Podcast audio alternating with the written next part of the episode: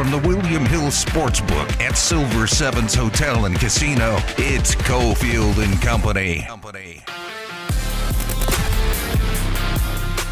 Made it to the end of the workday. Head on down to Silver Sevens. Grab a cold one on the way home. You'll probably find Adam Hill there. Adam Candee with him. Ari at the Findlay Toyota Studios. No idea why I'm talking in these short clipped phrases, but I like it. I decided to stick with it because it became a little thing. Uh, why not? Uh, that was good enough. Let's do the big five. Battleborn Injury Lawyers presents the Big Five at Five. Number five. Oh, I know many of you are listening in the car, and maybe you're even on I 15 driving past the Death Star right now. The big Roomba off the strip, Allegiant Stadium. Only a couple of weeks until Monday Night Football. Ravens, Raiders, open the big thing up for the first time for real. Where are you going to park the car?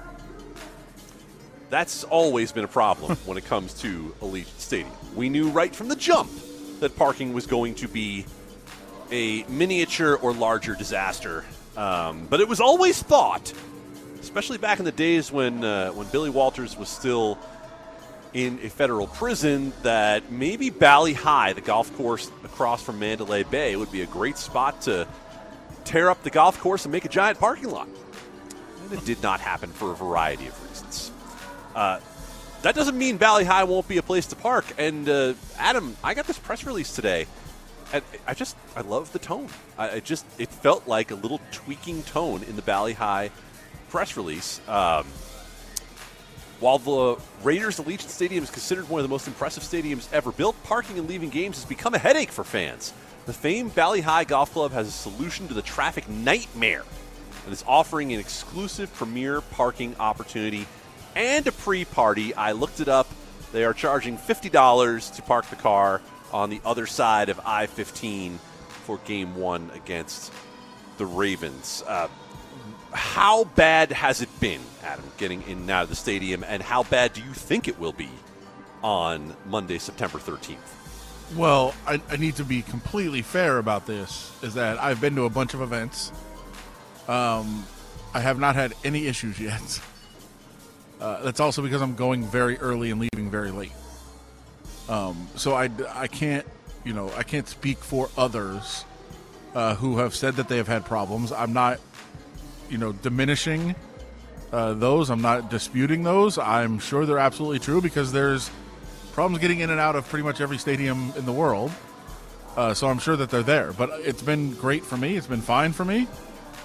Um, like I said, I I also know well, for so for Monday Night Football game at what five twenty, I know to go to the game by like one because it's your job. Sure. And so you will be arriving for your job. Other people who have, you know, real jobs are going to be getting there. What four thirty? Oh, uh, four forty-five. As if it's not bad enough on fifteen in that spot at that point in the first place. Uh, I, I, really enjoyed. I, I got to give you one more quote. I, I, really enjoyed this quote. The CEO of Paradigm Golf Group, uh, Joe Dahlstrom, said, "We've received great feedback from guests that have parked at Valley High for games and events at Allegiant Stadium, compared to the horror stories experienced at the parking lots on the west side of I-15." I'm just trying to imagine how different this would look if this was like an official Raiders partnership, as opposed oh. to, oh no no, no no, we're clearly the alternative. We're doing our own thing.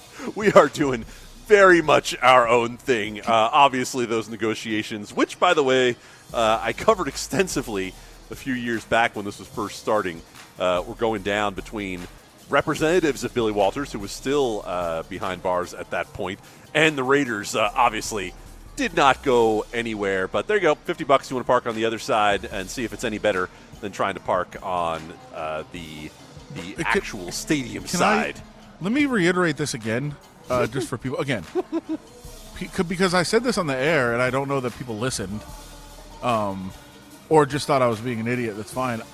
I, have I have explained to several friends the best way to get in and out of events of what I think, and I think it's going to get only better, just like it did with the Golden Knights. Right, that first year, it was a complete disaster. Like the first ten games, and then people started figuring out figuring out their own way. Like, oh, if I go this way and then this way, I can park at this spot, and you know it's a little bit better, and and it, it worked out, and people figured out the traffic patterns and everything else.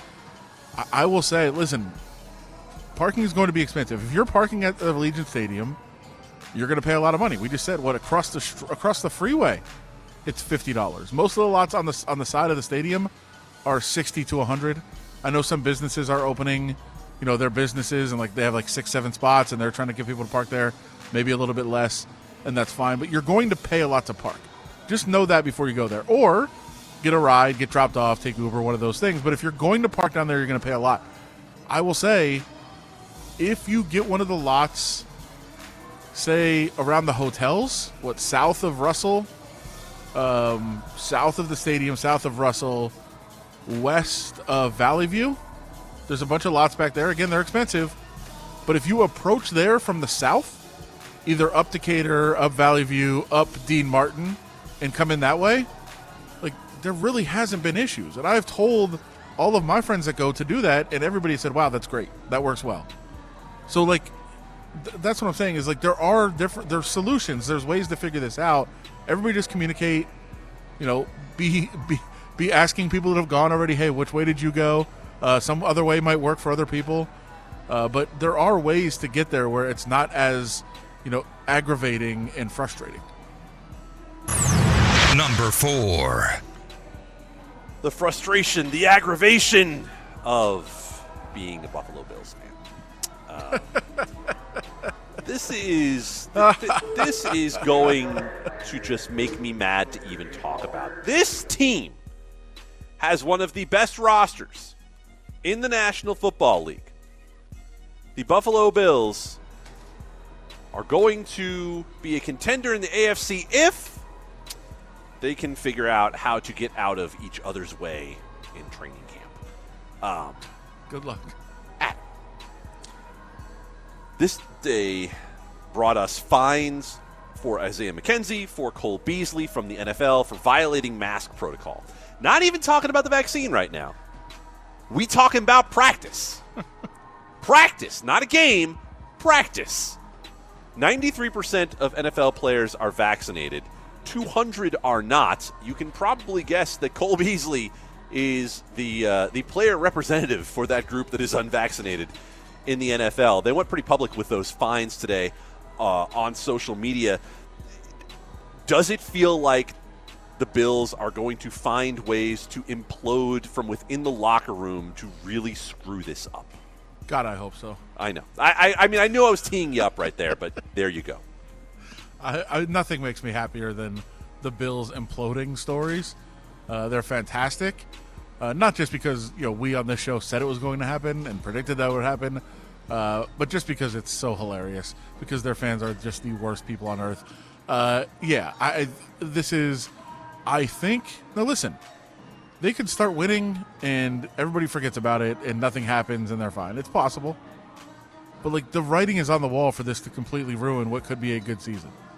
It's it's been it's been on the wall for a long time. Now we're seeing it. Now guys are being sent home. They're not able to practice. but they have six guys that can't practice right now.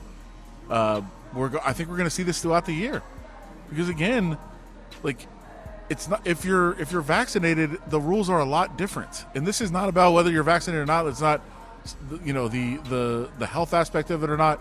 This is just purely a competitive argument that other teams that have close contacts don't have to send their guys home. They can continue to practice. But if you're not vaccinated, you got to go home every single time. So every time you're around somebody that has it, if you're not vaccinated, you're sent home. This could happen four, five, six, seven times this year for these players. If I am the Buffalo Bills, tomorrow I'm calling the Vikings and I am offering Cole Beasley. I don't know. I'm going to shoot too high and say Adam Thielen, but I'm offering Cole Beasley to the Vikings because Cole Beasley and Kirk Cousins can be in their little plexiglass cage together, and they're safe from all of the uh, the vaccine truthers, the ones they don't want to hear from. Don't you think that would be great? Like get them together. Maybe with 200 NFL players, you could make one or two teams of Yeah. the the anti-vax people.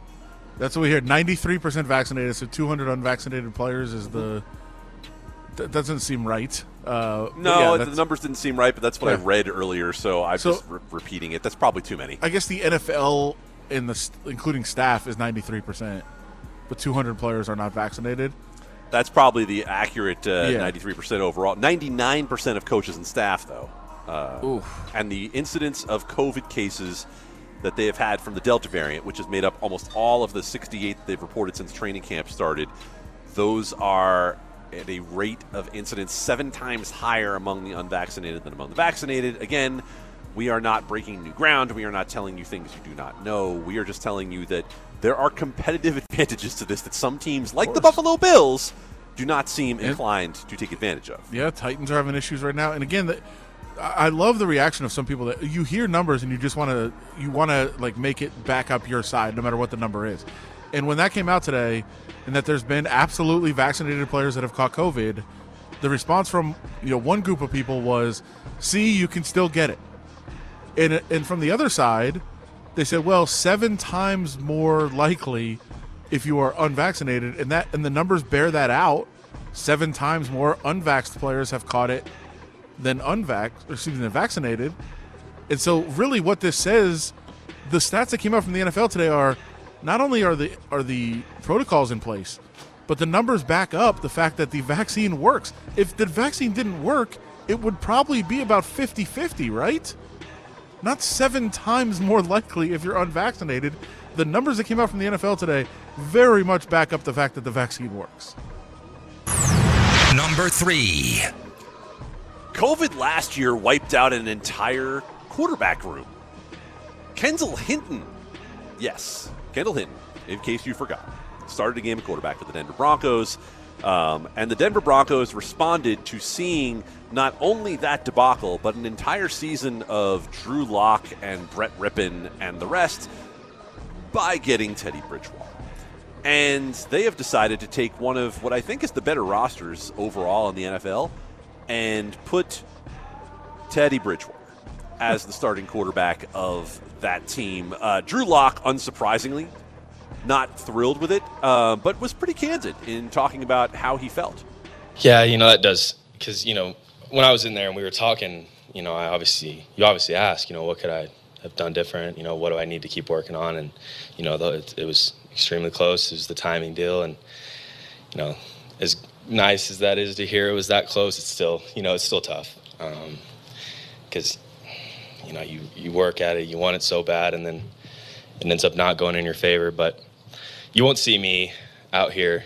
You know, I was thinking about like, do I come out and you know smile around here, be my normal self? Because all right, then they're gonna think, you know, shoot, he doesn't care about not having a starting job. But no, that's I'm gonna be myself every day. I'm out here. I'm gonna get better. I'm gonna have fun. I'm gonna bring energy to this practice, bring energy to this team, um, and just you know keep being myself. I appreciate how candid he was. I appreciate the fact that he was honest about knowing that if he just put a smiley, happy face on, he's going to get killed. Of course. He's going to get absolutely killed. And the thing is, Adam, I don't know what you think. You said earlier about being a, a PFF devotee, so I think you're coming from the same perspective that I do on this. Either try to win with Drew Lock, take the chance, or fail spectacularly and be in a position to get a quarterback. Sure. Because this to me feels like a Vic Fangio decision. This feels like the head coach of the Broncos going out and saying, I'm a defensive coach. Give me the quarterback who turns the ball over the least. But the problem is, he makes less plays. Drew Lock had one of the biggest, uh, highest big time throw percentages last year in the NFL, but that's because he tries a lot and misses a lot. Also, there's just a wide range of outcomes.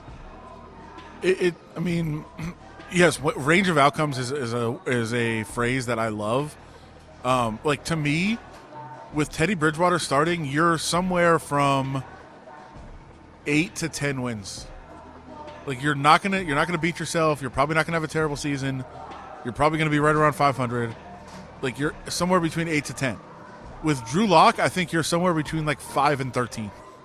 Like you could win five games with Drew Lock or you could win like 12 or 13. And there's a huge range of possible outcomes that you have with him, and that's what, that's kind of what you're referring to. Uh, your range might be different, but I mean that's that's what you're dealing with. And either you you roll the dice and gamble, and say, all right, we're going Drew Lock. he might win big for us and take us to the playoffs, and he might completely fall apart and take us nowhere. But then at the end of the year, at least you know what you're doing next year. Either Drew Lock did an unbelievable job and you're keeping him and he's your franchise quarterback and you're moving forward, or you're kind of restarting. Because if you start Teddy Bridgewater this year, again, I think Teddy Bridgewater should start if you want to win a couple more games. I think he's probably the better choice right now. No, that's probably not even true. I'm not. I I understand why you're going Teddy Bridgewater. Like he's not going to kill you, and coaches like that.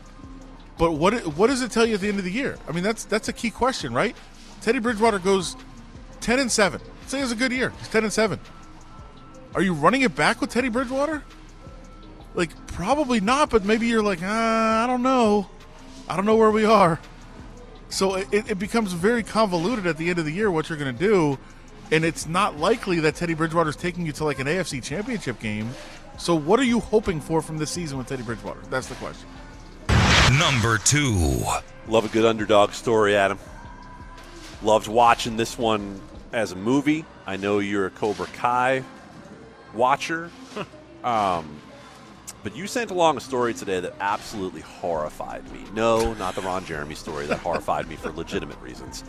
Um, they're going to turn Karate Kid into a Broadway musical. But I You're will say, gosh darn right they. the only I will say this: the one thing they got right is that it's not actually debuting on Broadway. Yeah. It's debuting in St. Louis. So if there's ever what felt like the right choice with a terrible decision, the right choice is let's try it out in St. Louis before we send it to actual Broadway. Adam, you asked us, would you go see this? And my answer is hell no. And Oh, I I'm like Broadway shows. I would love going to the Smith Center. But come on. I am not ruining my vi- my visions of Daniel LaRusso with this. First of all, who's playing Mr. Miyagi? That's my first question. Pat Morita is dead, so that is an important question. And know. will and will the replacement for Mr. Miyagi be able to sing? Which scenes are we, we replacing with song? Oh, all of them. I can't wait. I'm so excited. I'm not a musical fan. Uh, I will totally see this, and I can't wait. And I want to see who plays Mr. Miyagi and sings through his, you know, two word bits of advice throughout the, the entire movie. Uh, how do you turn that into song? I really want to know. Uh, I'm in for all of this. Now, you're wrong. As much as I love this, you're wrong that St. Louis is the right place to debut this. Uh, you can't go right to Broadway, obviously. Uh, this feels very Biloxi, Mississippi. Branson, Missouri. Come on down. Yeah. Uh, this feels maybe on a riverboat. Like, Sure. You know, yeah, like a cruise showroom sounds about right to me for where we should debut this thing. I'm trying to imagine, like, Daniel being very mad and dancing his way through wax on, wax off. Like, I'm thinking that's going to be the name of a number. Oh, stomping his feet. Oh, Get- God. get- ah. oh, yeah. Forget it. We, go, we move on. No, I can't do this thing. Get him a body bag! Yeah! Number one. Who's, who's playing Johnny? That was painful. That was painful. amazing. I can't wait. Okay. All right. Underdog stories. We continue the theme. Uh, the Athletic ranked all 130 college football teams in FBS. Oh, no. Adam. Uh, UNLV is ranked number 123 out of 130. They are last in the Mountain West. Do you have any arguments with this ranking? no. that was sheepish. I want to. You want to fight it, but you can't. Listen, I mean, I, I feel like they've done a better job recruiting. I feel like they've upgraded uh, their size and, and talent on the line. I feel like they're, you know, getting better players. And, and I feel like, you know, it could come together at some point. But if you're going to be ranking teams, they're coming off a season when they just got blown out every game and their win total this year is one and a half, so the expectations aren't any higher. How could you rank them any higher? They haven't done anything to show it. You can't. You can't rank them any higher. And uh, maybe, maybe if we knew who the starting quarterback would be for this team, we could at least set some expectations. Uh, when is Marcus Arroyo going to tell us about that? I'm not quite sure. Uh, we'll discuss that in a moment. One more time, let's open up those phone lines and get you a chance for a little bit of fun. Saturday, September 4th. If you did not get the tickets to the Vegas Kickoff Classic, BYU versus Arizona, stay tuned because there are more coming this week. But it's not the only option in town. Out at the M at the Pavilion, Everclear will be performing on Saturday, September the fourth. Uh, get a little, get a little Santa Monica, get a little Father of Mine. Everclear coming on down. Call right now. Caller number eleven. Ari is going to give you tickets to the concert. Ari might even go with you. It's the Big Five at Five, brought to you by Battle Born Injury Lawyers. If you've been injured, call Justin Watkins at Battle Born Injury Lawyers, 570 9000.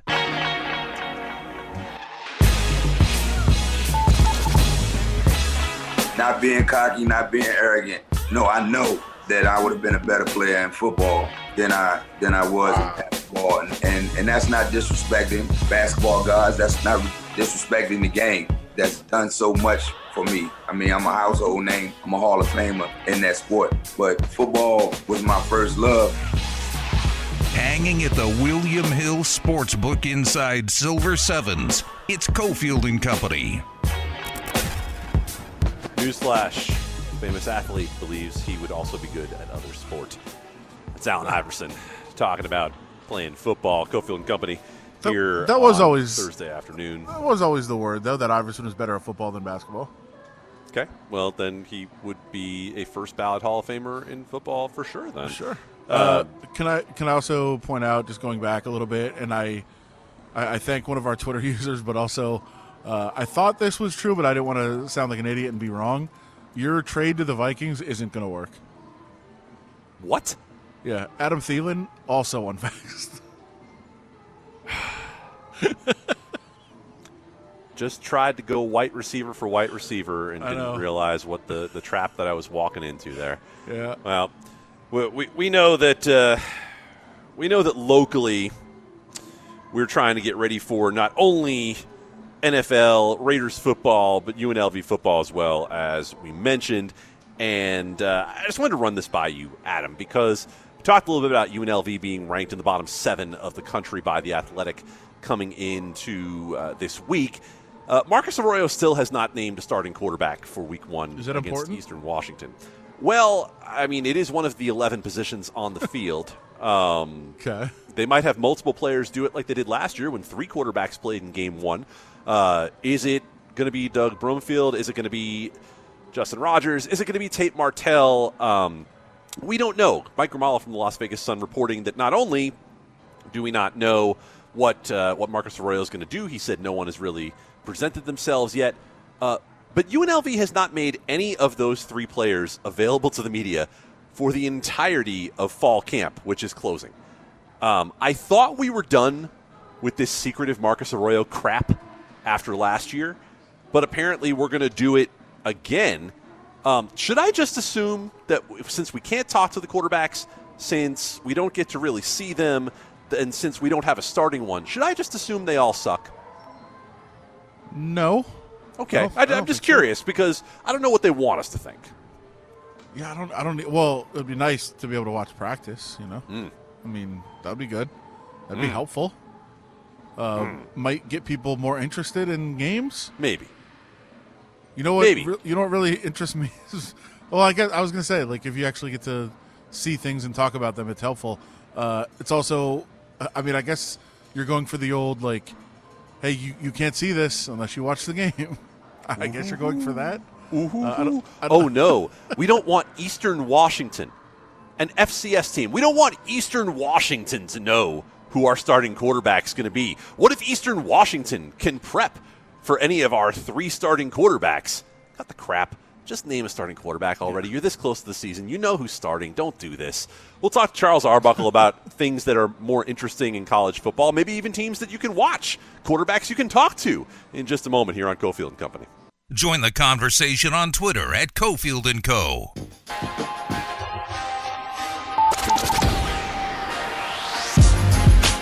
was, you know, hoping and looking forward to being able to lead this team, but you know, no finger pointing.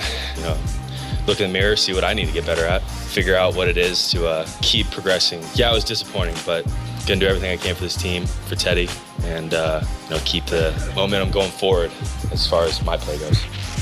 Now, back to the William Hill Sportsbook Inside Silver Sevens with Cofield and Company. Cofield on the road, Candee and Hill, Silver Sevens. Ari back at the Findlay Toyota Studios and out on the phone lines. Charles Arbuckle, former Colts tight end, former UCLA tight end. You can find him all over the place now, talking football right here with us here on Cofield and Company. Buck, how's it going, man? Man, it is good. How are you guys doing? We are we are just trying to keep cool here uh, in Las Vegas. Uh, it is it's another it is another scorcher uh, here in Vegas. Um, you know we we can. I tell you a quick? Can I tell you a quick Wh- story about if you would. the hot? Yeah, like so. I grew up in Texas, and it you know it, the humidity in North Carolina right now is um you know kind of high, and South Carolina as well. I travel between both states, but I can remember when people say, "Well, when you go out west, the dry heat is not bad." We played Arizona one year, my senior year, and they beat the brakes off of us, and it was like 120 on the field. I, I don't know if I've ever been that hot because I, I, I mean, it's that kind where your lips are trapped, your, I mean, you, your eyes get dry, and it, it's nothing you can do. I, I, I agree with you. When it's hot like that, uh, the dry heat, I don't care what people say, it is not comfortable. I'd rather a little humidity because once the wind starts blowing, you feel a, at least a little bit better. well, well, let me get your thoughts on this because I, you know, I'm at practice every day with the Raiders, and I'm watching, and I'm burning up. It's uncomfortable. It's miserable watching practice because it's so hot. And then I'm like, oh yeah, these dudes are in full pads, going through drills and hitting each other. Could you imagine practicing this every day? Well, yeah, I, I can imagine it because I used to do it. So, Not this. Yeah, yeah, yeah. I mean, look, look. I'm gonna tell you now. I don't know how New Orleans they do it and down in Louisiana, but we were fortunate my rookie year to go out to La Crosse, Wisconsin. Okay. One of the best places to practice in preseason.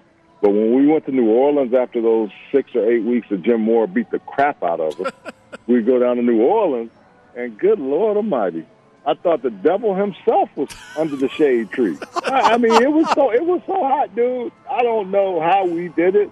And, and Ironhead Heyward, God rest his soul, he's probably up there telling God, you know, what to do and how to do it. But Head was like, "Fuck, how the hell are we here?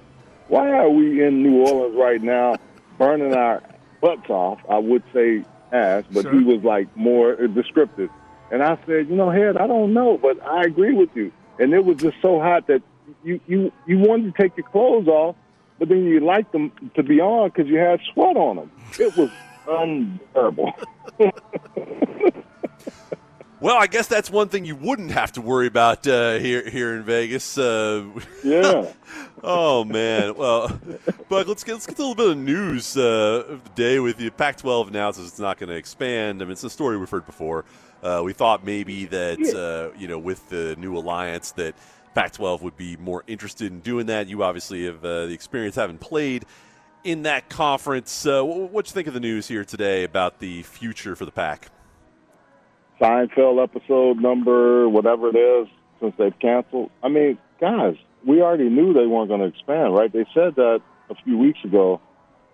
I get what they're trying to do and stay relevant, but I really think it's it's another way for them to, you know, stay on the in the forefront.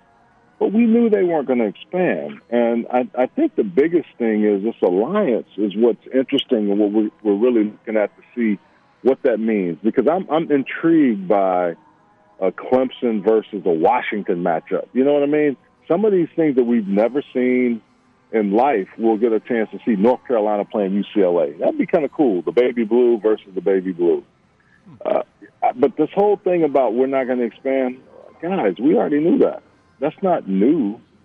Uh, and I, I think it's a way for these conferences to really band together to make sure that they're in, in line with this autonomy that they're eventually going to go to in the 12 team playoff or, you know, 18, whatever it's going to be, to make sure they're relevant. I think the biggest thing is how does UCLA play against LSU, which I'm going to be hopefully if they're allowing fans, I'm going to be there. You know, we're going back for Coach Donahue Memorial, rest his soul, uh, in a few weeks. Uh, you know, how is you know Washington going to compete when they're outside the conference? How's Oregon going to go go and play against Ohio State? There's a lot of Pac-12 teams that are going to play outside the conference. How are they going to perform? This all all this other rhetoric, I don't really pay attention to because I know I knew they weren't going to expand. I knew they weren't going to do anything. The Big 12 is kind of on an island. Uh, are they going to be you know, like the old show that we used to watch, Survivor? Are they going to be able to, to maintain and live in this new regime and new world? But I think the big thing is how's the Pac-12 going to compete on the football field consistently this year when they play out of conference is the most important thing. I think it's really critical this year because, you know, I'm fortunate enough to work for different different conferences over the last few years. I'll do a few ESPN games this year, and I think, you know, since they control the bounty, how is the Pac-12 going to be? And that, that makes it better, I think, uh, uh, for everybody. If they're not good, then the SEC said, look, we told you guys it doesn't matter what you do. We're, we're going to take Texas and Oklahoma and we're going to bring them over here to the SEC and you guys do whatever you're going to do. We're going to take the best of the best and we're going to compete against each other on Survivor Island over here. So, Buck, it is it is important that they perform well and that they play well and, and that we see those results on the field. But will we? I mean, that, that's the question. Do we have a chance of seeing the Pac-12 compete at that level this year? You know, I, I, I think so. I, I, I think it will be because you know USC is is, is due to have a comeuppance.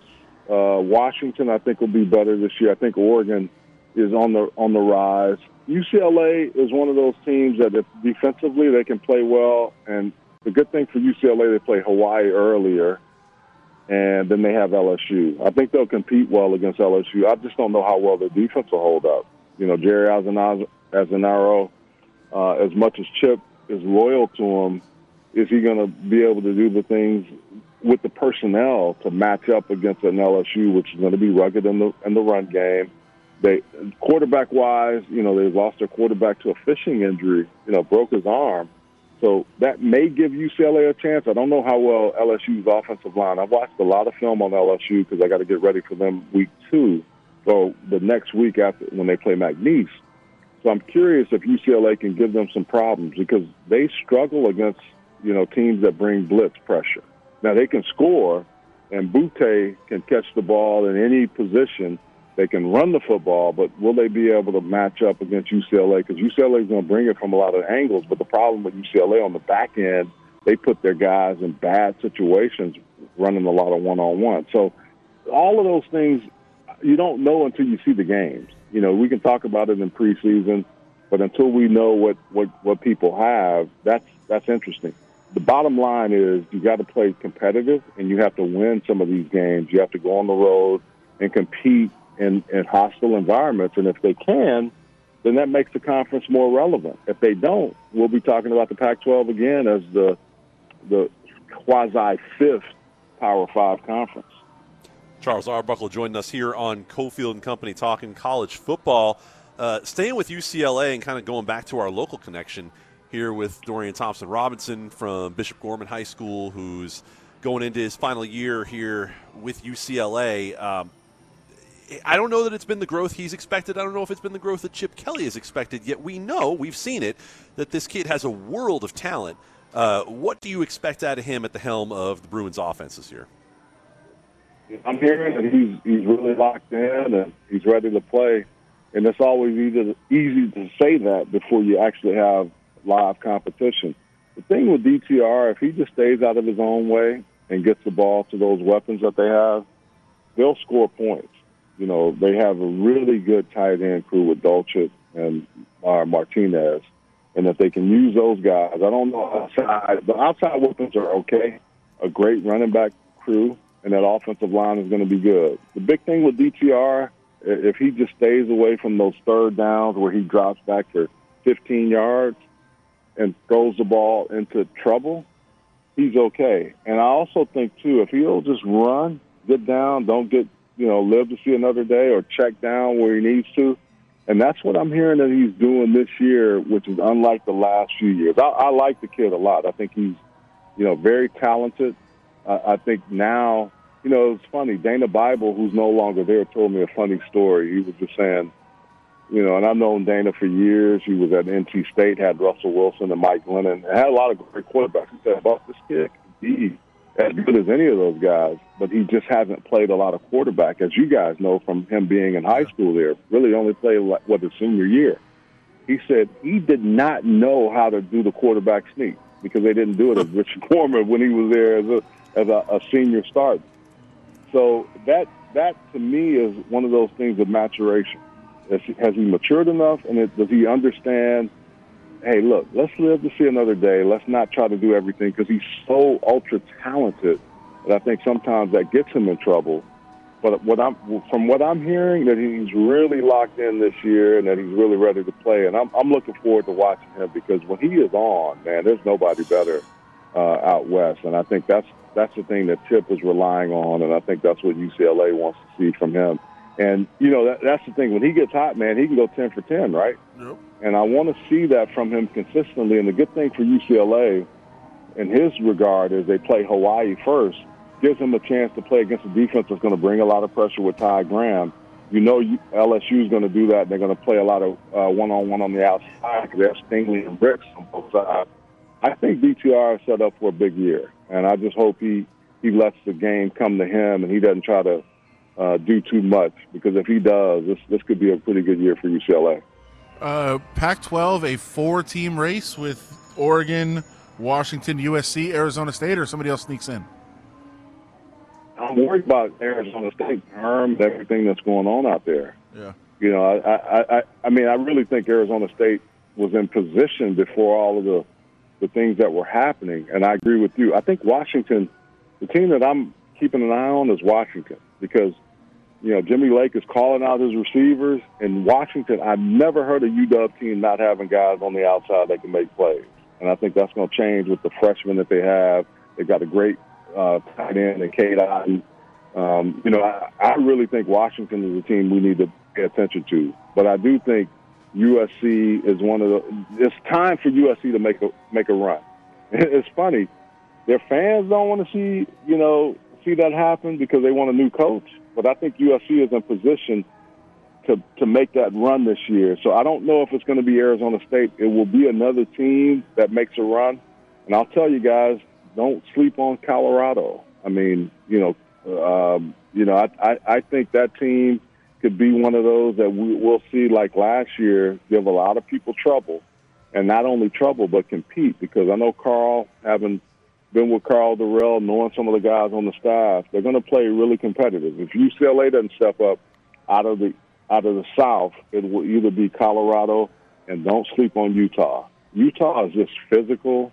Um, they always know how to knock you in the mouth, and if you don't, if, and now that they've closed that stadium off, you know that that that that group there is always competitive. And if you play a night game at Colorado, uh, at Utah, you better you better watch out because their their fan section really knows how to get after you.